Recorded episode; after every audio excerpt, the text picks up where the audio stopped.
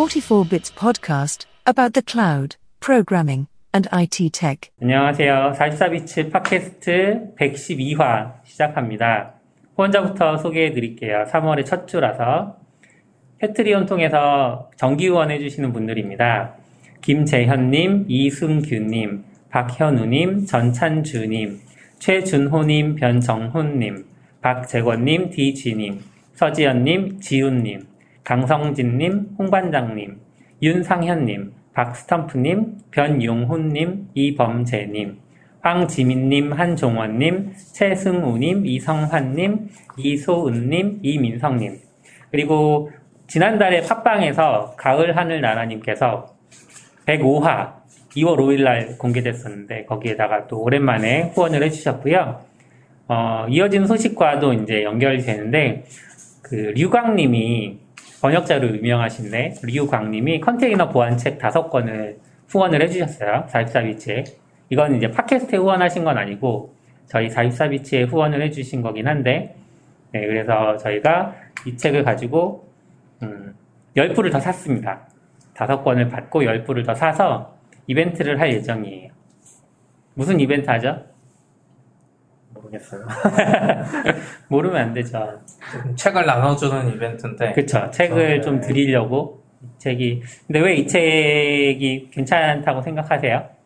어, 근데 이 책이 나오기 전부터 네. 어, 괜찮아 보여서 사실 저는 구매를 했었나? 안 했었나? 잘 기억이 안 나네요. 했을 것 같은데. 사파리북스로 본 거 아니야? 영어로? 어, 그건 아니고 사파리버스 보진 않았고 한국에 이제 출간되는 것들을 쭉 보긴 하거든요, 한 번씩. 근데 괜찮아 보이는 게 있고 딱 이 목차를 봤는데 어, 괜찮더라고요. 그게 무슨 말이냐면은 뭐 너굴님이랑은 잘 아시겠지만 어, 제가 이전부터 이제 컨테이너 관련된 글들을 이렇게 썼잖아요. 네. 그러니까 Docker뿐만 아니라 Docker라는 게 뭐 쉽게 얘기를 하면은 리눅스 컨테이너라는 기술로 만들어져 있는데 리눅스 컨테이너라는 거는 Linux kernel에 있는 몇 가지 기능들을 조합을 하고 그걸 좀 잘 customizing해서 만들어진 그런 도구거든요. 그래서 네. 사실은 다 뜯어서 볼 수가 있어요. 음, 뭐 chroot로 뜯어서 해볼 수도 있고 뭐 chroot를 쓰진 않지만 네. 뭐 Linux namespace들을 가지고서 어, 각각의 resource들을 격리해 볼 수도 있고 아니면 뭐 union mount 같은 거 써볼 수 직접 다 써볼 수가 있거든요. 음, cgroup도 마찬가지고 cgroup은 실제로 일반적으로 쓰이고 있어요. 리눅스 그냥 쓰더라도. 네. 근데 보통 이제 그런 것들을 잘 모르는 경우가 많죠. 그래서 저는 컨테이너 관련된 글들 계속 쓰고 있는데 이 책도 기본적으로는 그런 내용들을 다 담고 있어요. 그래서 어, 컨테이너가 어떻게 동작하는지 궁금하면은 음, 일단 좋은 책이고요. 왜냐면 보안을 얘기하려면 거기 컨테이너 원리를 알아야 되니까. 그렇죠. 그 원리를 설명하고서 보안에 관련된 내용들을 쭉 다루고 있어서 컨테이너 관련된 책으로는 굉장히 좋겠다는 생각이 딱 봐도 들었어요. 음, 어, 그리고 또 좀 핵심만 좀 잘 담고 있고 그리고 네. 이제 사람들이 볼 때마다 얘기하는데 아, 얇아서 좋다고 이 정도 두께로 음. 몇 페이지지? 아, 250페이지 정도 되거든요. 네. 이 정도 두께로 거기 있는 내용들 다 다뤘다고 치면은 이게 뭐 아마 tutorial 형식으로 다루진 않았을 건데 음, 어쨌건 괜찮은 어, 두께에서 Docker에 좀 더 깊게 파고 싶은 사람이 읽기에 딱 좋은 책? 네. 이라고 전 느끼긴 했었어요. 이게 Docker tutorial 전혀 아니고요. 음. 그러니까 Docker tutorial은 아니고 컨테이너라는 거에 대해서 좀 더 깊게 알고 싶은 사람들이 보면 딱 좋은 책인 것 같아서 좀 관심 가지고 있었고 회사에서도 이제 보안 담당자분 계신데 네. 직접 보시더니 이제 아, 요거는 SRE 팀에서 다 돌려보면 좋겠다고 아, 그런 얘기를 했었거든요. 아무튼 뭐 그런 상황에서 네. 류광님한테 연락이 와서 어 저희한테 이제 이 책을 다섯 부 기증하고 싶다고 하셔가지고 네. 어 저희도 이제 흔쾌히 받고 또 어쨌건 저희는 다 살 거긴 한데 거기에 좀 덧붙여서 이벤트를 네. 해보려고 생각하고 있습니다. 사실 저희, 그러니까 저희가 최근에 다루는 주제들을 좀 고민을 많이 했었잖아요. 어떤 주제를 다뤄야 되나 고민들 많이 했을 때, 그, 한 분이 얘기해 주신 게 컨테이너나 이런 인프라 스트럭처 관련해서는 그래도 44비츠가 다루는 주제들을 다른 데선 별로 안 다루는 것 같다. 사실 최근에는 뭐 개발자 팟캐스트 같은 것도 굉장히 많이 생기기 때문에 어, 중복되는 주, 주제들도 있는데 어, 그런 것에서 이제 우리만의 좀 장점 혹은 특색으로 가져갈 수 있을 것 같아서 그리고 또 마침 이제 유광님이 그런 특색을 좋게 보셔서 어, 저희한테 연락을 주셔서 되게 감사하기도 하고 어, 류광님이 사실 이제 번역계 그 IT 출판 번역계에서는 굉장히 유명한 분이거든요. 저는 잘 맞아. 몰랐어요. 아, 잘 모르셨어요. 이- 이분 이제 번역하신 책들을 제가 몇 개를 찾아봤는데, 어, Effective Modern C++, DirectX 12를 이용한 3D 게임 프로그래밍 입문, 그리고 유닉스 고급 프로그래밍, 뭐, 그 다음에 되게 유명한 도널드 크누스의 The Art of Computer Programming 시리즈. 이건 그 두꺼운 책들을 계속 그 원서가 나올 때마다 번역을 하고 계시고, 또, 저는 잘 모르지만 Game Programming Gems라는 시리즈도 유명한가 봐요. 이 시리즈도 계속 번역해 가시고, 어, 그러니까 두껍고 좀, 어, 뭔가 전문 지식이 많이 필요한, 그러니까 IT계에서도 전문 지식이 더 필요한 그런 책들을 꾸준히 번역해 주셔서 사실은, 어, 지식의 수혜자로서 굉장히 도움을 많이 받는 상황이라고 할 수 있죠. 아, 그쵸. 저도 이거 얘기하다가, 잠깐 그 얘기 나거든요. 어, 일하면서 이걸 다 번역하신 거냐고 물어봐가지고, 아, 아니고, 네. 전문 번역가실 거라고. 그쵸. 전문. 번역가시죠. 네. 그랬었죠. 음. 저도 재밌는 얘기 있었는데, 아, 뭐였지? 이, 갑자기 기, 기억이 안 나네. 죄송합니다. 요즘 자꾸 그러시는 것 같아요. 아, 뭐, 뭐였지? 아, 아, 맞아, 맞아. 그, 시피님이 지금 루광님 잘 몰랐다고 했잖아요. 네. 근데 저도 옆에서 이제 같은 팀원분이랑 얘기를 하다가, 어, 제가 뭐 당연히 루광님 알지 않냐고 얘기를 했거든요. 옆에 있는 음. 분한테. 모른다는 거예요. 네. 아, 그래서 옆, 또 옆에 있는 사람한테, 아, 당연히 알지 않냐고 하니까, 어, 당연히 안다고. 그래서 옆에 있는 사람이 되게 무안해 있었다는.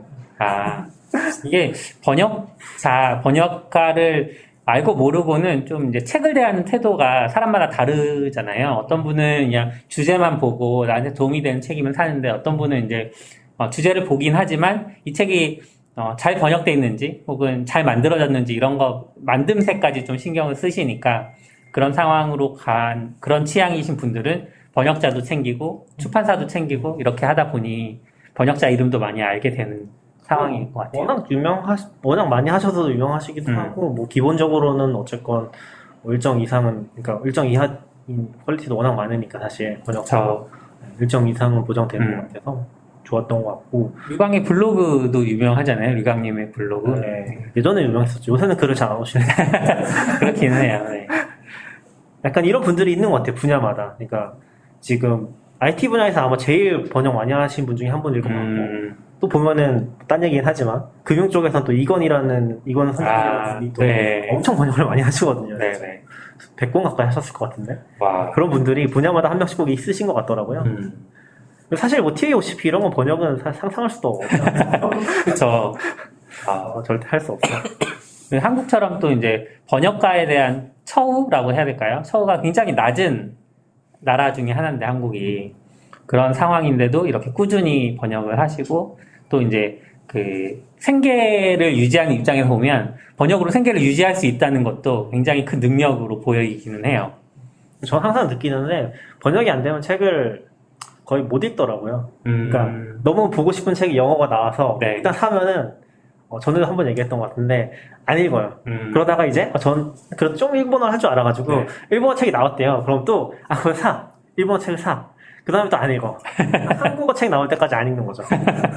그런 적이 몇 번 있어서 이 외국어가 가진 어떤 부담감이 좀 커서 물론 그쵸. 그죠. 일을 안 하거나 일을 안 한다고 좀 이상한데 여유를 가지고 읽으면 읽을 수 있겠는데 사실 뭐 이게 한글 보는 것보다 뭐 좀 훑어보는 것도 잘 안 되고 음. 읽는 속도도 뭐 다섯 배, 네 배 이렇게 느리니까 부담이 크잖아요. 네. 그러다 보니까 번역 있는 건 전 너무 좋은 것 같고 음. 아직도 보면은 블로그 쪽에 보다도 한국 같은 경우 한글 같은 경우는 이 번역서가 있다 보니까 어, 책 쪽에 좋은 정보가 너무 많은 것 같아요. 그쵸. 맞아요. 근데 우리 이거 이벤트 종이책 사다 주신 거 아니에요? 어 그러니까 지금 네. 사고나 소외하고 있어요.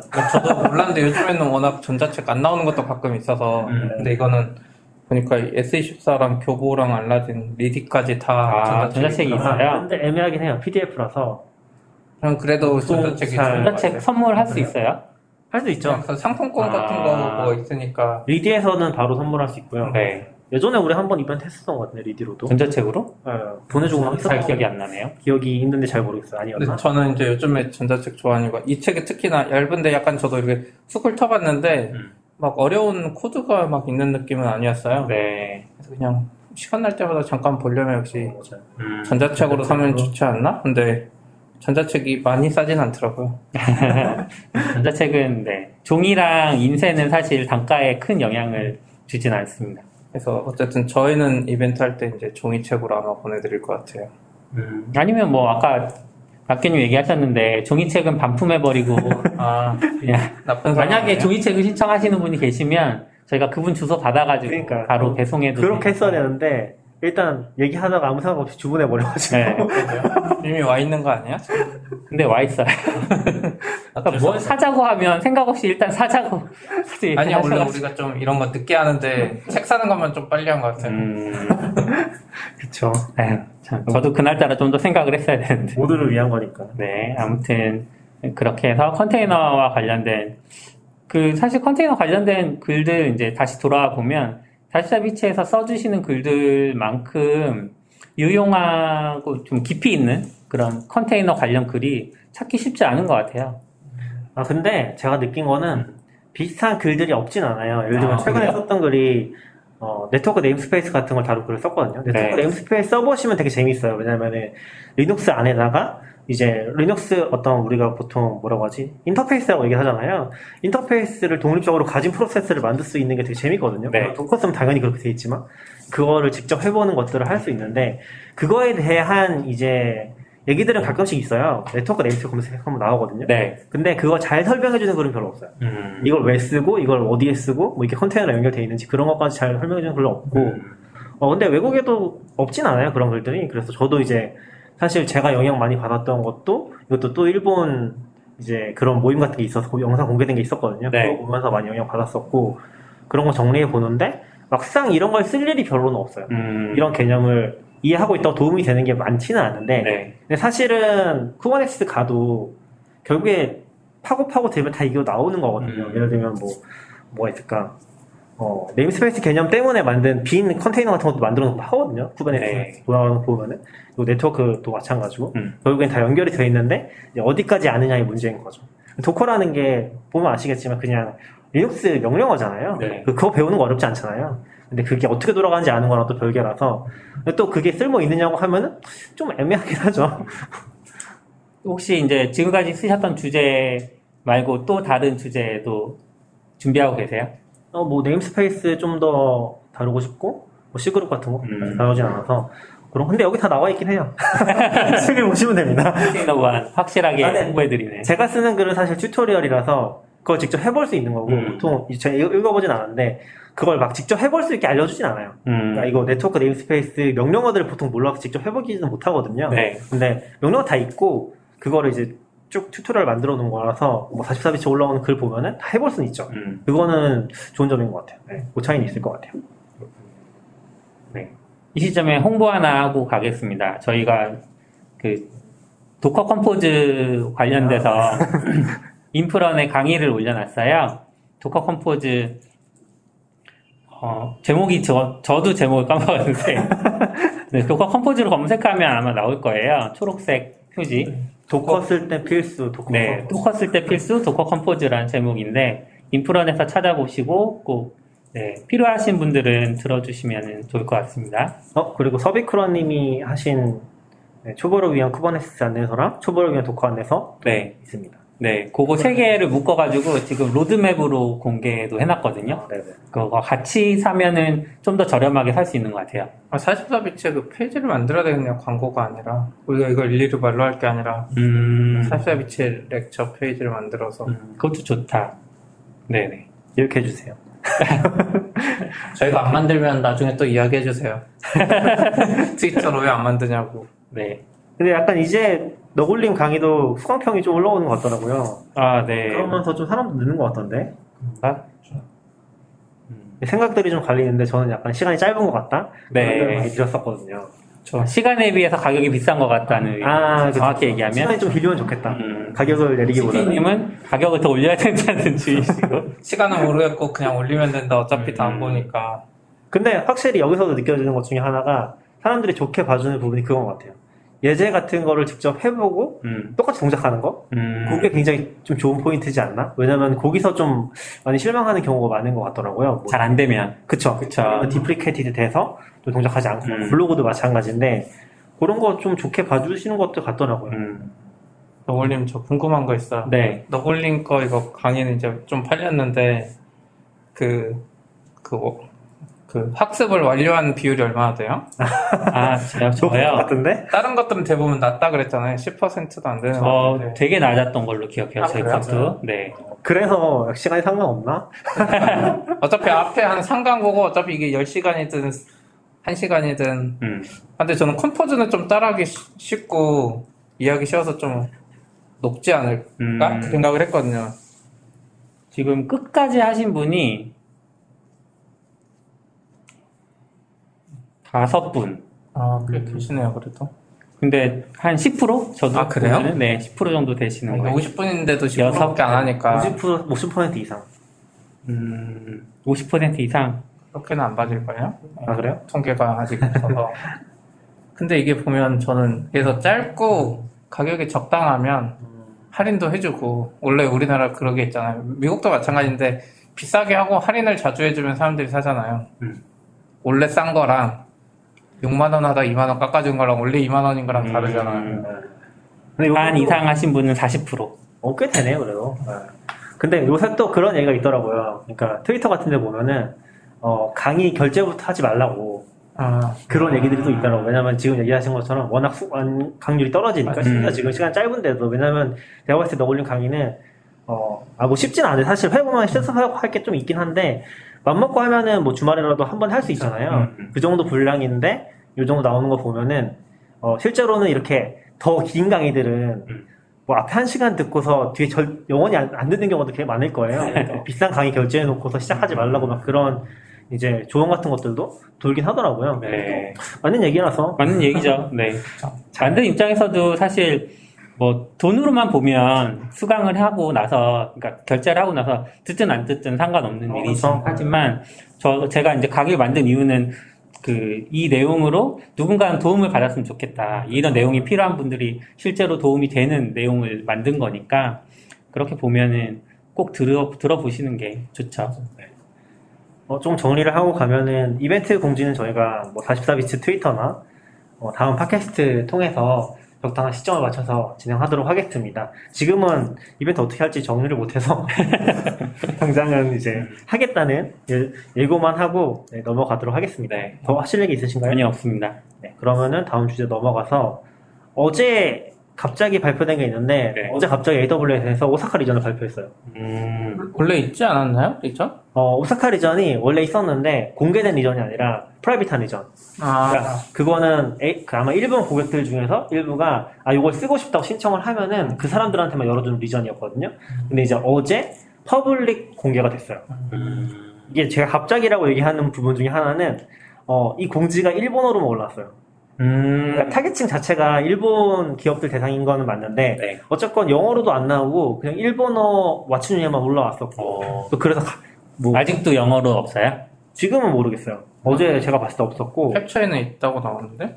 여기 글에 캡처해 주셨잖아요. 아 그거는 오사카 region 페이지 아, 공식 페이지고 지금도 없네요. 블로그 말한 어. 거죠? 그 와춘유 네. What's New라고 새로가 올라오는데 짧게 공지하는 데 있잖아요. 거기에 이제 일본어로만 올라와서 좀 재밌었었고 Publickey 있잖아요. 저희가 Publickey라고 일본에 그 클라우드 관련 소식을 전하는 매체가 있거든요. 네. 거기를 제가 가끔씩 참고하는데 거기서도 이 속보로 이제 올려서 바로 기사 쓰셨더라고요. 저도 뭐 따라 쓰긴 했는데 오사카에 IT 관련된 어떤 요구가 많은가 봐요? 제 생각에 그거보다는 지진이나 재해 안전하니까 지금 최근에 아, 그래요? 도쿄 region 장애 났었잖아요. 네. 제트 그것 때문에 긴급하게 연기 아닐까? 어 그럴 수도 있죠. 왜냐면 음. 도쿄 리전이 하나 있고 또 하나가 어디죠? 홋카이도에 있나요? 홋카이도. 하나 더 있는데 없어요. 도쿄에만 있죠. 리전 도쿄 도쿄에만 리전은 있었나요? 도쿄에만 있어요. 네, 네. 리전은 도쿄. 일본에 있는 거 도쿄.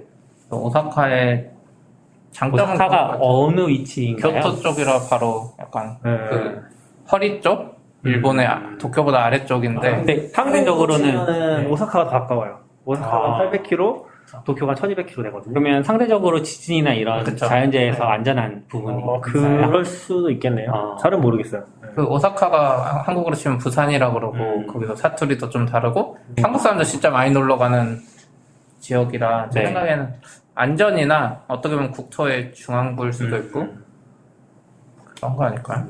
그러니까 일본이 일본은 기본적으로 한국보다는 생각보다 훨씬 크고요. 음. 그러니까 길이로 봤을 때 특히 이제 길잖아요. 네. 그러다 보니까 좀 coverage 관점에서도 뭐 필요할 수도 있을 것 같고 한국도 AWS는 서울밖에 없긴 한데 Azure 같은 데는 부산 region이 있는 걸로 알거든요. 아, 맞아요. 약간 그런 느낌이지 않을까 싶기는 해요. 맞네.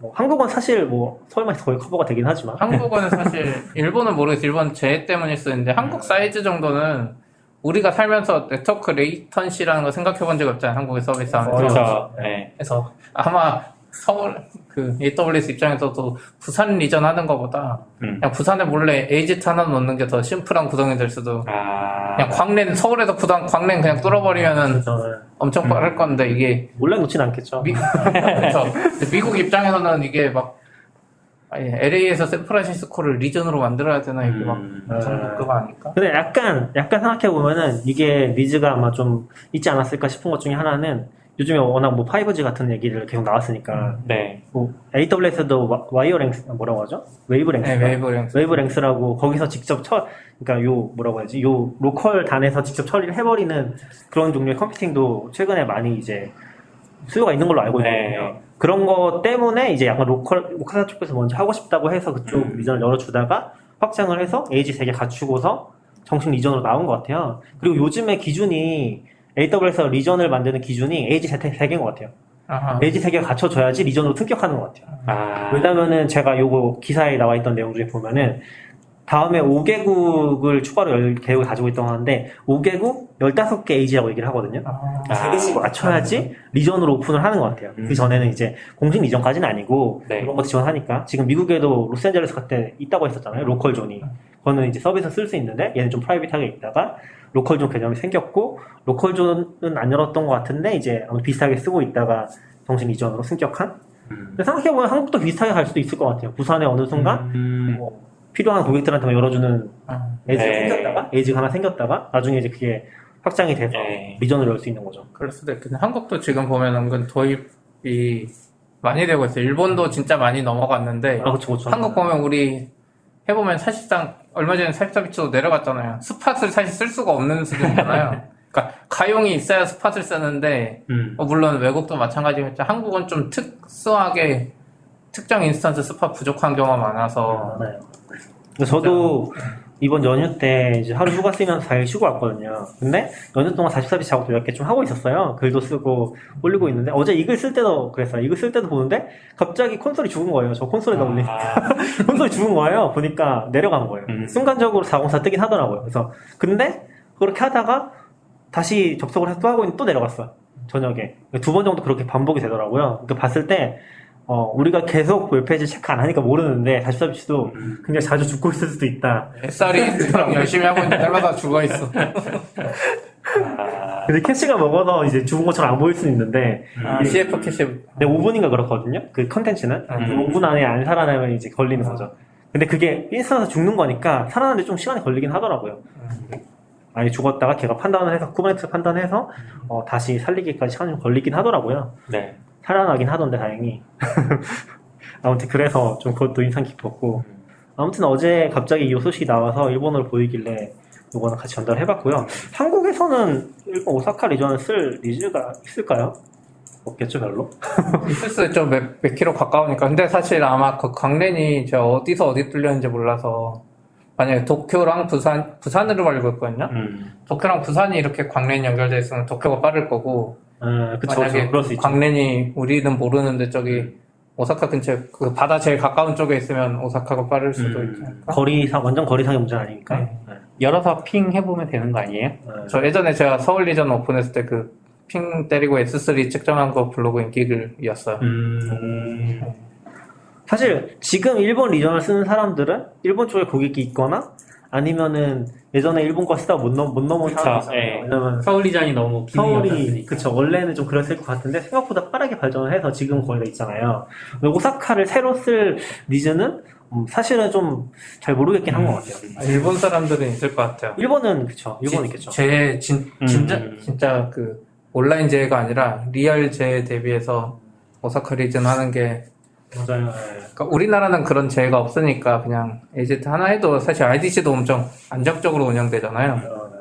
근데 일본은 그 더 민감할. 지진이라는 재해 때문에 데이터 날아가는 건 최대한 음. multi AZ를 넘어서 multi zone까지 고려하지 않을까? 음. 얼마 전에 그 우리 RDS 이야기도 했었는데 RDS가 multi region으로 replica가 되잖아요. 약간 그런 음. 것도 다 이런 고려한 게 아닐까? 음, 그럴 수 있죠. 저도 좀 느꼈던 게 저희도 이제 거의 다 쿠버네티스로 지금 거의 많이 넘어가서 네.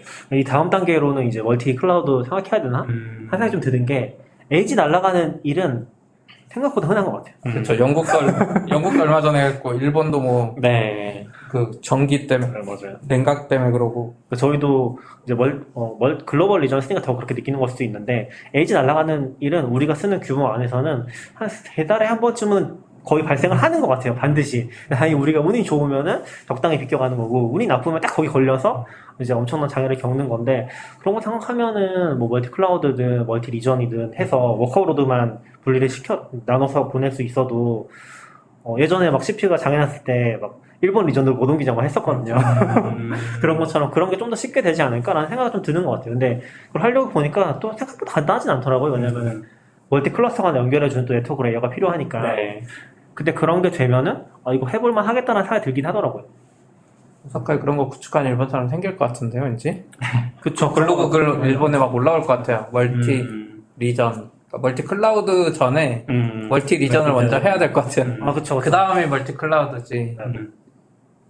그래서 일본 쪽 발표한 것도 봐도 약간 지금 요거랑 함께 요 AWS 이전하는 거 도와주는 프로그램 같은 거 같이 좀 확장해서 지원하는 것 같더라고요. 오사카 음. 리전 같이 포함해서.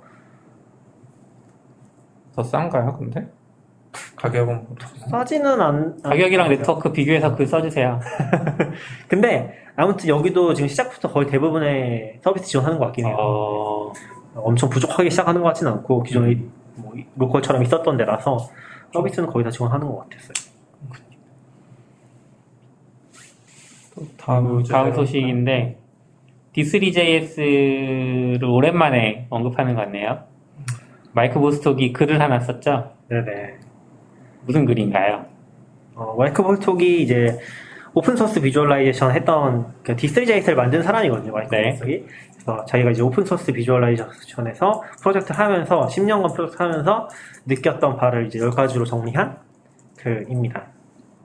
그리고 벌써 예. 10년 된 거예요, D3JS가? 이 10년 기준이 D3JS 1.0을 기준으로 음, 이게 2월 24일 날 쓰여진 글인데 와. D3JS 1.0이 2011년 2월 18일에 음. 공개됐더라고요. 글에 써 있어요. 그래서 글에서 링크가 돼 있고 네. 그때부터 이제 10년이 지난 거죠. 그래서 그동안 자기가 배웠던 것들, 그동안 자기가 경험해서 느낀 것들을 한 10가지 정도로 정리해서 올린 글이고요. D3JS가 뭔지부터 설명을 좀 해주시죠.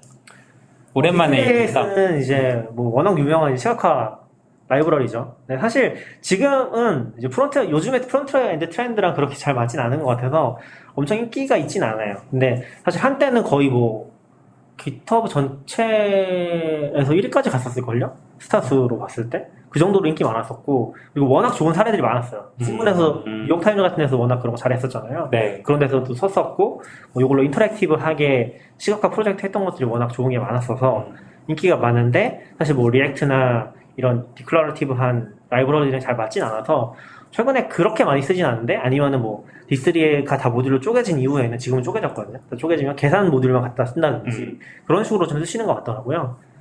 그래서 지금은 그렇게 핫하진 않은데, 사실 여기도 뭐 역사가 있는 게 D3도 쭉 계속 발전해오고 있고, 이 마이크 보스톡 같은 경우는 지금은 옵저버블이라고 하는 프로젝트를 따로 또 하고 있거든요. 그거는, 어, 그것도 또 역사가 있는데, 이 D3JS 하면 사람들이 많이 기억을 하는 게, 그 블록.org? 맞나? 블록.org였나? PL.5CKS.org. 네, 맞아요. 블록.org라고, 그, 아무튼, 거기에다가 이분이 자기가 만든 D3JS 예제를 엄청나게 많이 올렸어요. 근데, 그렇게 하는 사람이 거의 없었을 뿐더러, 이분은 그걸 연습하고, 또 이그젠플을 공개해야 된다는 어떤 철학적인 것도 가지고 있거든요. 그러면서 그걸 만들어서 그게 기스트랑 연동이 되는데, D3JS 이그젠플만 그분이 공개한 거면 거의 1000개 넘을 거예요. 와. 거의 매일같이, 매일같이 그런 것들을 올리면서, D3JS가 되게 많이 인기를 얻었던 네. 핵심 중에 하나였죠. 그리고 그건 이제 이 글에도 같이 언급이 되어 있는데 음. 예제가 중요하다. 예제가 어, 예제가 사람들랑 어떤 교육할 수 있는 그런 도구로서 한계가 있긴 하지만 굉장히 중요한 역할을 한다고 음. 얘기를 하긴 하거든요. 그리고 이제 그걸 좀 더 나아가서 약간 옵저버블은 자바스크립트의 play note play 뭐라고 하지? 그거를 좀 playground 같은 느낌? JavaScript로 막 코드를 치면은 그걸 웹상에서 바로 결과를 볼 수 있는 그런 도구거든요. 네. 근데 거기다가 D3JS를 심을 수 있는 거죠. 음. D3JS든 뭐 다른 시각화도 리툴이든 그런 것들을 심어서 뭐 실행하고 결과를 바로 볼 수 있고 그런 것도 탐색적으로 사용할 수 있도록 해준 음. Jupyter Notebook의 JavaScript 버전 같은 느낌이긴 해요. 네. 한마디로 얘기하자면. 그런 걸로 지금 사업을 하고 계신 것 같아요. 음. 사업을 하고 계시고, 네. 거기다가 또 여전히 이제 이그젠플 홀릭이기 때문에 거기다가 또 엄청 많은 example 올리고 있더라고요. 지금도 뭐 수백 개 되는 것 같던데 어허. 이분의 또 페이지가 있으니까 그것도 약간 노트북의 social network 같은 느낌이에요. 아, 그래서 노트북도 볼 수 있고 어, 올린 사람 것도 다 볼 수가 있는데 네. 예전에 D3JS 관련해서 낙교님이 발표도 하시지 않았나요? 어, 여기도 벌써 천 개 정도 올라와 있네요. 아, 발표 D3JS에 관한 건 아니고 시각화 스터디 같은 거 별도로 했었죠. 네. 그리고 이제 D3JS 워낙 좋아했어서 음. 같이 많이 봤었죠. 근데 그 초기에 진입 장벽이 너무 높다는 생각이 들어요, 저는.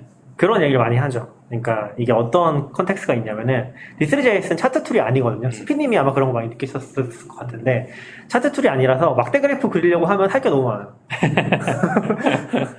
보통은 이제 막대 그래프 하면 데이터랑 어, 막대 차트로 그려주는 명령 하나 함수 음. 하나 있고 그거 넣으면 이제 만들어지잖아요. 그쵸. 근데 그런 컨셉이 아니고 이거 같은 경우 D3 같은 경우는 기본적으로 데이터가 있으면은 데이터가 어떻게 시각적 요소를 변환될지를 함수를 짜야 되거든요. 음. 그걸 내가 짜야 돼요.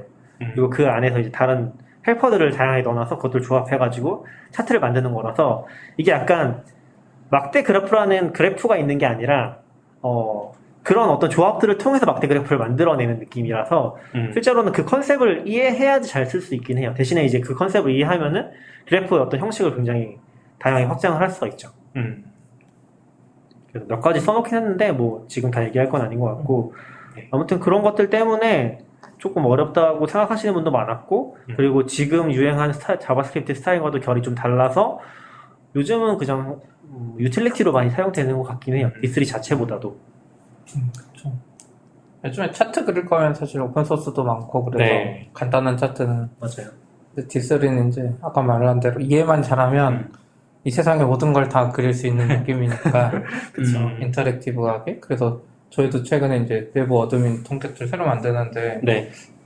간단한 차트니까 그냥 그런 거 갖다 쓸까 했는데 이제 front 하시는 분이 음. D3로 직접 그리겠다고 그래가지고 어, 그 D3가 React 이런 거랑 잘 안 맞는다고 알고 있었거든요. 네. 좀 뭔가 달라서 음. front 전문가가 하니까 뭔가 오 그래요. 모듈이 잘 돼 있더라고요. 음. 그래서 처음엔 좀 힘들었을 것 같은데 약간 그거 이렇게 이렇게 해주세요 하면 어떻게든 다 되더라고요. 오. 그러니까 저, 저 같은 사람이 이제 D3 어려워서 하는 거랑 좀 다른 느낌이에요. 이해만 하면 음. 확장 가능성이 좀 무한한 느낌? 어. 네. 이해하기까지가 좀 어려워서 그렇죠. 그 개념 자체가 약간 다른 게 있으니까 음. 일반적으로 쓰는 차트 라이브러리랑 데이터 넣는 것도 다 다르고 다르죠. 우리도 D3 좀 활용해서 프로젝트 했던 적 있지 않나요? 차트킹이라고 했었죠. 차트킹. 했었는데 네. 차트킹이라고 지금도 있어요. 지금 검, 차트킹이라고 검색하면 나오나? 영어로 영어로 검색해 나오나? 네, 영어로 해야 될걸요? 네. 아니 어, 왜 우리 거 안 나와? 어, 안 나와요? 아 있어요.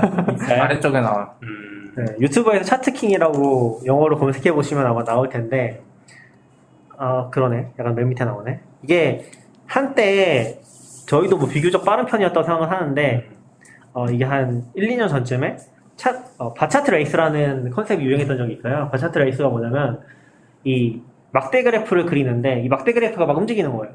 그 움직이는 기준이 뭐냐면, 시간에 따라서 값이 변한 것들을 transition 넣어가지고, 계속 업데이트 해가면서 보는 그런 형식이거든요. 예를 들면 뭐 GDP 순위, GDP 순위가 뭐 1위부터 10위까지 있을 거 아니에요. 근데 1980년대부터 뭐 1950년대부터 2000년대까지 쭉 그거를 하나의 영상으로 만들 수 있는 거죠. 음. 그게 누군가 그걸 만들어서 엄청 트위터 같은 데 한번 핫했어요. 그 다음에 이제 사람들이 그걸 막 따라서 만든 거죠. 만들었는데 저희도 보니까 아, 유튜브에서 어, 되게 인기 많은 채널들이 있는 거예요. 이걸로 하는 요것만 올려서 막 100만 뷰씩 나오는. 네. 그래서 저희 따라 했는데 안 되더라고요. 열심히 안 했죠. 조금 아. 하는데 영상을 90 몇 개나 올렸어요 우리가. 와, 아니, 아니, 많이 90 올렸네요. 90개 아니구나. 아니 아니 아니 아니. 13개? 아, 13개. 90 몇 개는 구독자였어요. 아, 그죠. 근데 그 중에 이제 좀 조회수가 잘 나온 것도 있는데 문제는 이게 데이터를 찾는 거? 네.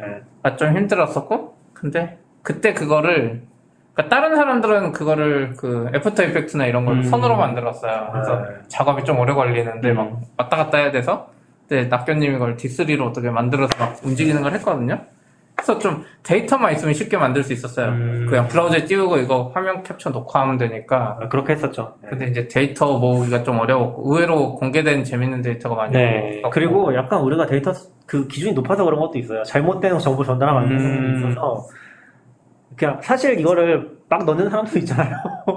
그리고 사실 그 엔터테인먼트 자체에 집중하는 경우도 많은데 네, 그렇게까지 하고 싶진 않았어서 개인적으로는 했었는데 이게 약간 결국에 저는 좀 그런 게 있다고 생각해요. 유튜브 알고리즘 선택을 못 받았다. 아니요, 꾸준히 해야죠. 몇 년 후에 선택받을 그런가? 있는데. 저도 지금 오랜만에 들어가서 보는데 그 MLB 홈 구장? 홈 네. 구장 관중수? 아, 이거 네. 한개 있는데 이게 벌써 4천 조회수가 넘어 있네요. 어, 거기 보면 댓글도 달려있어. 이게 약간 제가 그랬잖아요. 야구 팬들은 자기에 대한 그 자부심, 지역 감정 이런 게 미국에도 있어서 그런 이야기 하네요. 이 데이터는 CP님이 가져왔던 것 같아요. 음. 네, 제가 어디서 MLB 쪽은 이런 데이터 막 맞아요. 공개를 많이 해줘. 혼자 막 사는 사람들도 있고 개인도 음. 재밌는데 이거 지금 보면서 생각했는데 이게 2019년 저희가 한 4월쯤에 열심히 했는데 와. 그때 막 낙변님 힘들게 만들었잖아요. 지금 Observable 가니까 네. 마이크 보스톡이 bar chart race 그거 어, 맞아요, 맞아요. 네. 아 그래서 우리가 우리가 이거 공개하지 말고 우리만 숨겨놓고 보자 그랬는데 아, 그것도 있고, 심지어 제가 보니까 요즘에는 그 Flourish.studio라고 studio라고 또 별도로 웹사이트가 있나 봐요. 거기에 있는 데이터만 넣으면 이런 거 다 만들 수 아, 있어요. 그래요? 시대가 어. 달라졌어요. 아 이거 4K로 나와요, 그러면?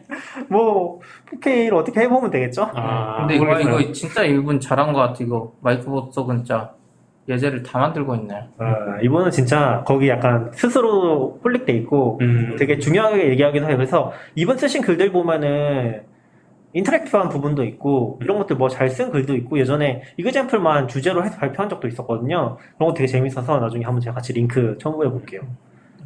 애니메이션도 잘 만들었네. 우리 그때 애니메이션 약간 이상하게 움직이는 거 막 고민했었는데. 그쵸. 그럼 이 마이크 보스톡이 이번에 쓴 글에서 뭐 10가지 정도가 이제 나오는 것 같은데 혹시 좀 관심이 가는 소 제목이 있었어요? 어, 뭐 그런 거보다는 그냥 뭐 한번 읽어볼 만한 내용들인 것 같고요. 음. 그리고 또 기크 뉴스 쪽에서 그, 요약을 해주셨죠? 네. 누구시지? 그, 운영하시는 분? 빅뉴스 운영하시는 분? 네네. 그분이 어떤 번역을 해주셔서, 음. 이름이 뭐죠? 빅뉴스 기, 그냥 기억이 안 나요. 네네. 뭐, 아무튼, 그래서, 그쪽에 뭐 정리가 잘 돼 있고요. 개인적으로는 뭐, 그냥 내용은 일반적인 내용들이라서 음. 특별한 건 없을 것 같고, 근데 이제 인상 깊었던 거는 아무래도 그런 얘기 많이 나오는 것 같아요. 오픈소스 하면서 역시 쉽지 않다. 음. 약간 번아웃 조심하라는 얘기 계속 하고 있고요. 번아웃 조심하라. 음. 그리고 이제 사람들이 기분 나쁘게 하는 거 어쩔 수 없다. 신경 쓰지 말고. 음. 약간 그런 것들. 어차피 그런 사람들은 반드시 있다. 네. 얘기들이 인상 깊었던 것 같아요. 음. 마이크 보스톡도 원래 뉴욕타임즈 출신이었죠? 그쵸? 네, 그쪽에 잠깐 계셨던 걸로 알고 있어요. 뉴욕타임즈 출신은 아니고 스퀘어도 아, 아, 계셨었고 뉴욕타임즈 계셨었고 네, 그쪽에 실제로 시각, 시각화 작업도 하셨었고 다. 네. 그래서 마이크 보스톡 개인 홈페이지에 가면 좋은 글들이 많기는 해요. 음. 근데 마이크 보스톡이 쓴거 그 10개 뭐 요약 그거 써준 거 중에 대부분의 경우 시각화 작업의 80%는 데이터를 만지는 것이어야 된다고 한 게 좀 이해되는 것 같아요. 음. 왜냐면 시각화는 이제 분석의 최종 결과고 이 사람이 쓴 것도 보면 D3 array나 D3 DSV나 CSV 같은 툴 데이터 다루는 툴 아까 말씀하신 대로 그거 많이 쓰거든요. 네. 음. 그리고 또 밑에도 바로 데이터를 실제 넣어보기 전에 특정 시각화 형식에 얽매이지 말라고. 음. 사람들은 반대로 시각화 형식 정하고 이제 데이터. 정리하는데 예. 이제 하다 보면 데이터 만지다 보면 이렇게 보여줘야 되겠다 싶은 게 있는 경우도 있어가지고 음. 아, 저는 이거 좋았던 것 같아요. 비슷한 context에서 그 interaction이나 애니메이션 쓰지 말라고 한 거. 음, 음. 그게 너무 맞다고 생각하거든요. 왜냐면 보통 의미가 없고요. 대부분의 음. 경우는 의미 없고 한국에서도 interactive한 기사 만들겠다고 음. 막 중간에 그런 거 넣었던 거 많잖아요. 근데 보면은 그 값을 볼 수가 없어. 아. 계속 바뀌어서. 네. 너무 막 스크롤하면 바뀌어 숫- 숫자가 도대체 얼마야 이렇게 그래서 그래서 약간 그런 거 주의하라고 한 거? 그런 거 좀 좋았던 것 같아요. 이게 뭐 필요한 부분에서만 딱 썼을 때 이게 훨씬 더 가치 있게 좀 유의미하게 동작한다 그렇죠. 그런 것들. 근데 이제 우리나라에서의 시각화는 대부분 이제 그 요청한 사람의 요구를 반영을 해야 되다 보니 음, 그런 그런 느낌이 있죠. 인터랙션이나 애니메이션이 의미가 없는데도 혹은 이제 실제 기사를 읽는 걸 방해함에도 불구하고 많이 들어가는 경우가 있죠. 사실 시각화가 어렵다고는 생각해요. 그러니까 약간 저는 기본적으로는 데이터를 별로 안 좋아해서 CP님이 얘기가 좀 데이터 부분에 공감하셨다고 했는데 전 데이터를 안 좋아해서 그 작업을 지금 많이 하고 있지는 않거든요. 저는 형식을 훨씬 좋아하기 때문에 데이터는 너무 싫고 데이터는 저는 안 맞는 것 같아요. 근데 아무튼 뭐 그런 게 있었고 근데 사실 데이터 시각화가 좀 어려운 포인트 중에 하나가 저는 그거라고 생각하긴 하거든요.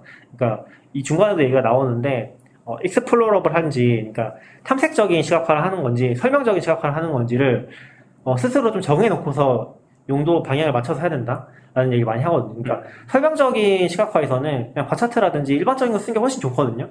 근데 좀 탐색적인 시각화에서는 새로운 형식을 많이 썼던 것 중에 하나가 결국에 이 독자가 그걸 보면서 새로운 사실을 탐색할 수 있도록 데이터랑 시각 형식을 합쳐서 주는 케이스들이 좀 많았던 것 같아요. NYT에서 했던 시각화들도 그렇고, 네. 뭐, 이 마이크 보스톡이 하는 작업들도 그렇고, 뭐 그런 것들을 좀 분리해서 잘 쓴 사례들이, 어, 거의 다 D3에서 나오긴 했거든요. 음. 사실, 대부분의 경우가.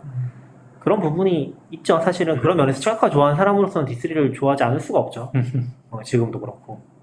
지금도, 요, 뭐, 지금도 얘기하잖아요. JavaScript frontend에서도 여기 대안이 없으니까 그걸 쓰는 거잖아요. 음. 제가 느끼기에는. 그런 것 같아요. 대안이 없죠. 그런 컨셉을 지원하는 대안이 없고, 컨셉이 다른데 배워놓으면 굉장히 좋아요. 저는 요거를, 원래는 그분, 그분 자료를 보면서 배웠었거든요. 그, 제프리 히어라고 디스리.js 논문을 같이 쓰신 분이 있는데, 그분이 하버, 하버드는 아니고, 네, 그분 강의 자료가 있어요. 하버드는 아니고, 그분 강의 자료가 있는데, 그걸 보면은 그런 컨셉들이 좀 녹아 있어요. 녹아 있었고, 그걸 보면서 좀 많이 깨우쳤던 것 같고, 그리고 지금 그, 그쪽 계열에서 만든 것 중에 Vega점 JS라는 게 또 있거든요. 음. Vega점 JS도 그 컨셉이 좀 명확해요. 그러니까 데이터가 어떤 시각적 요소로 변환된다는 그 컨셉이 굉장히 명확하거든요. 대신에 얘는 좀 bar chart 이렇게 정리되진 않지만 요거를 뭐 동그라미 아니면 호 이런 식으로 변환한다는 컨셉을 가지고 있어서 그걸 좀 배워보기엔 좋고 나중에 요 부분에 직접 개입하고 싶으면은 D3 JS 쓰면 될 것 같긴 해요. 자, Vega는 딱 잡아 그 제이선으로만 쓸 수 있어요. 제이선으로만 디스리 JS는 아니지만 비슷하게 쓸 수 있는 그런 라이브러리입니다. 음. 그것도 한번 같이 보시면 좋지 않을까 싶긴 해요. D3JS가 얼마나 어렵냐면 D3JS를 이용해서 차트 그린 라이브러리도 또 많이 있어요. 맞아요, 맞아요. C3도 있고 음. 몇개 있어요, 막. 그렇죠. 이거 저희 저희 재밌, 재밌게 했었어요 사실 이거 나중에 예전에는 그때 우리 차트킹이랑도 했었고 시피님이랑 저희 또 그 쌍크님이라는 분이랑 같이 해서 포스터도 만들었었고 포스터?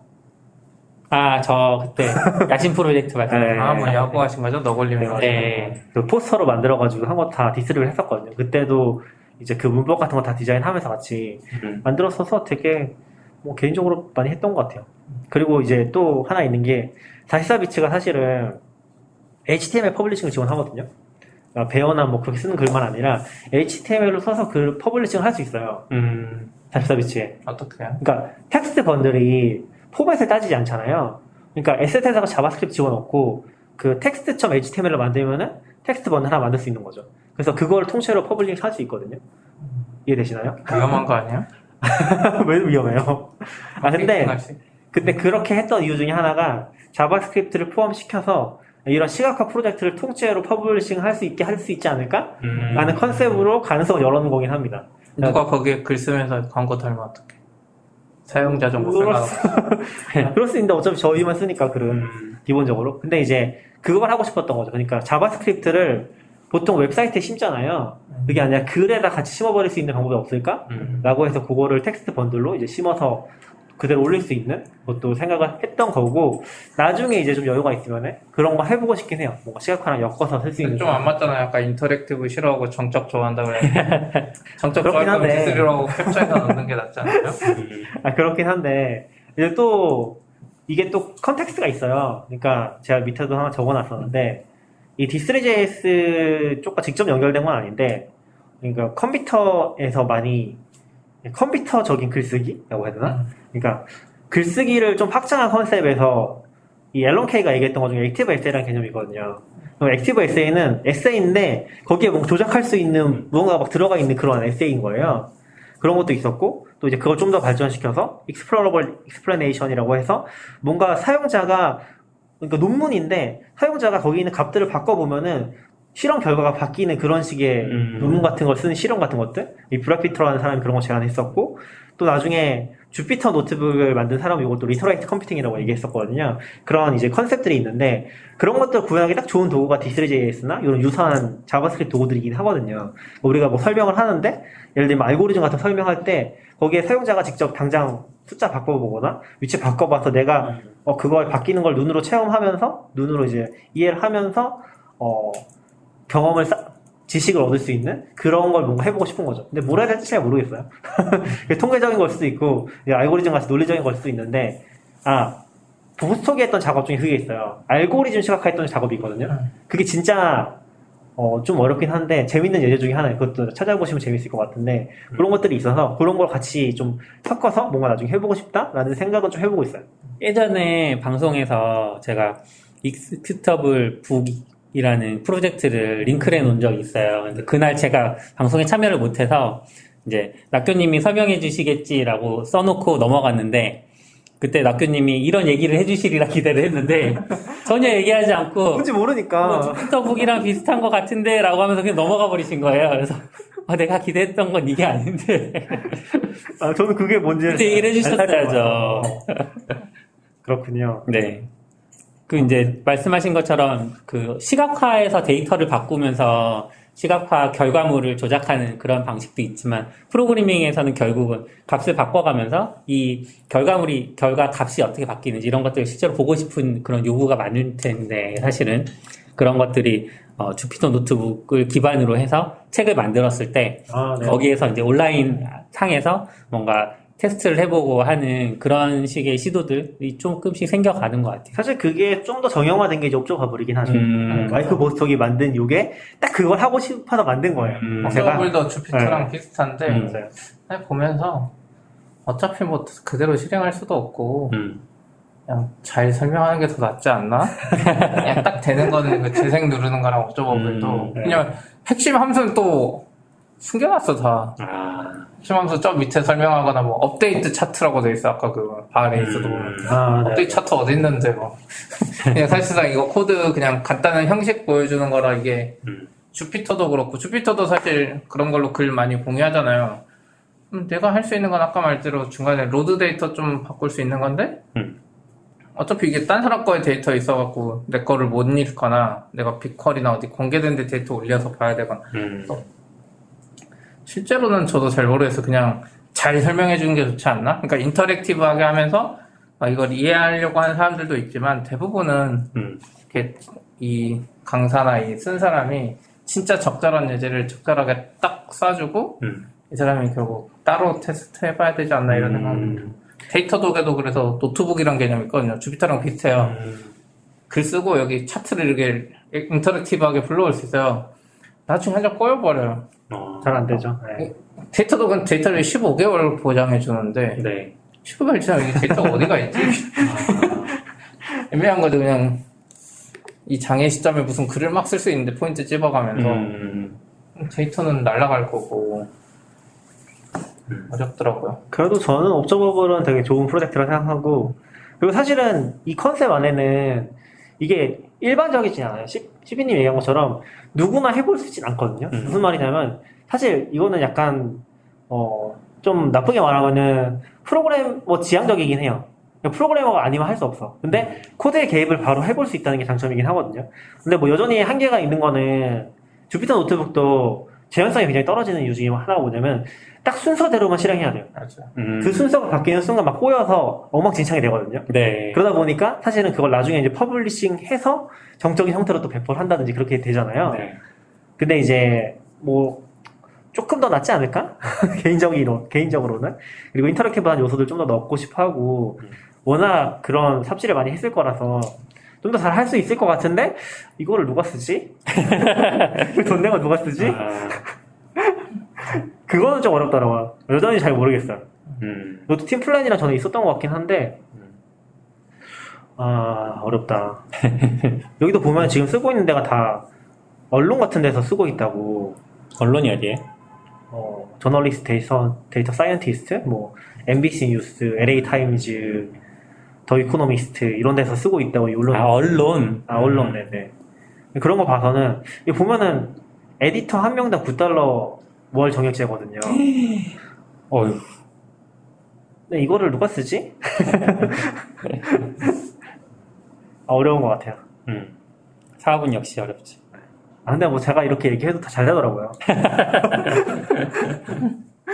그 함부로 얘기할 순 없지만, 어쨌건 결국에, 뭐 결국 자기 상황대로 가는 것 같아요. 이분은 그런 게 너무 잘 맞았던 거고, 음. 이런 것도 하고 있는 거 보니까, 네. 신기한 것 같아요. 뭐 뉴욕타임즈를 때려치고 나와서 하실 정도면 어느 정도 필요를 보시지 않았을까요? 이제 뉴욕타임즈 돈, 아, 뉴욕타임즈 돈 많이 안 줬을 것 같은데. 막 원래 그러겠죠? 네. 스퀘어도 계셨었고, 음. 아, 아까 그 GeekNews는 xguru님, xguru님이 음. 연락해 주신 게 있어서, 궁금하신 분 이거 보셔도 되고, 가서 읽어봐도 좋은 것 같아요. 글 길진 않아서, 읽어보셔도 좋을 것 같습니다. 승우님이 아까 그거 차트킹 이야기인 것 같은데. 아, 케이팝 차트 K-pop 같은 거. 차트 같은 거. 그쵸. 복사해서 해봐야 돼. 아까 낙교님 말해준 Flourish가 진짜 잘 해놓긴 했는데 비싸더라고요. 음. 아, 비싸요? 아, public Flourish를 만드셨어야지, 그러면. 그 D3 그쵸? 자동화. 그러니까 이게 사람의 한 끗발 차이인 것 같아요. 네. 아니 그거를 저한테 줬을 때 저는 이제 copy and paste하고는 폴더 통째로 D3가 음. 조금씩 바뀌어야 돼요 코드가 네. 라이브러리 하, 하기가 힘들어요. 음. 그걸 잘 만들어서 온라인에 공개해서 그러게요. 네. 오늘 여기까지 준비한 소식인데, 네. 더 있으신가요? 어, 아니요. 저는 이 정도 될것 같아요. 여기서 마무리할까요? 네. 네, 수고하셨습니다. 하셨습니다. 들어주셔서 감사합니다.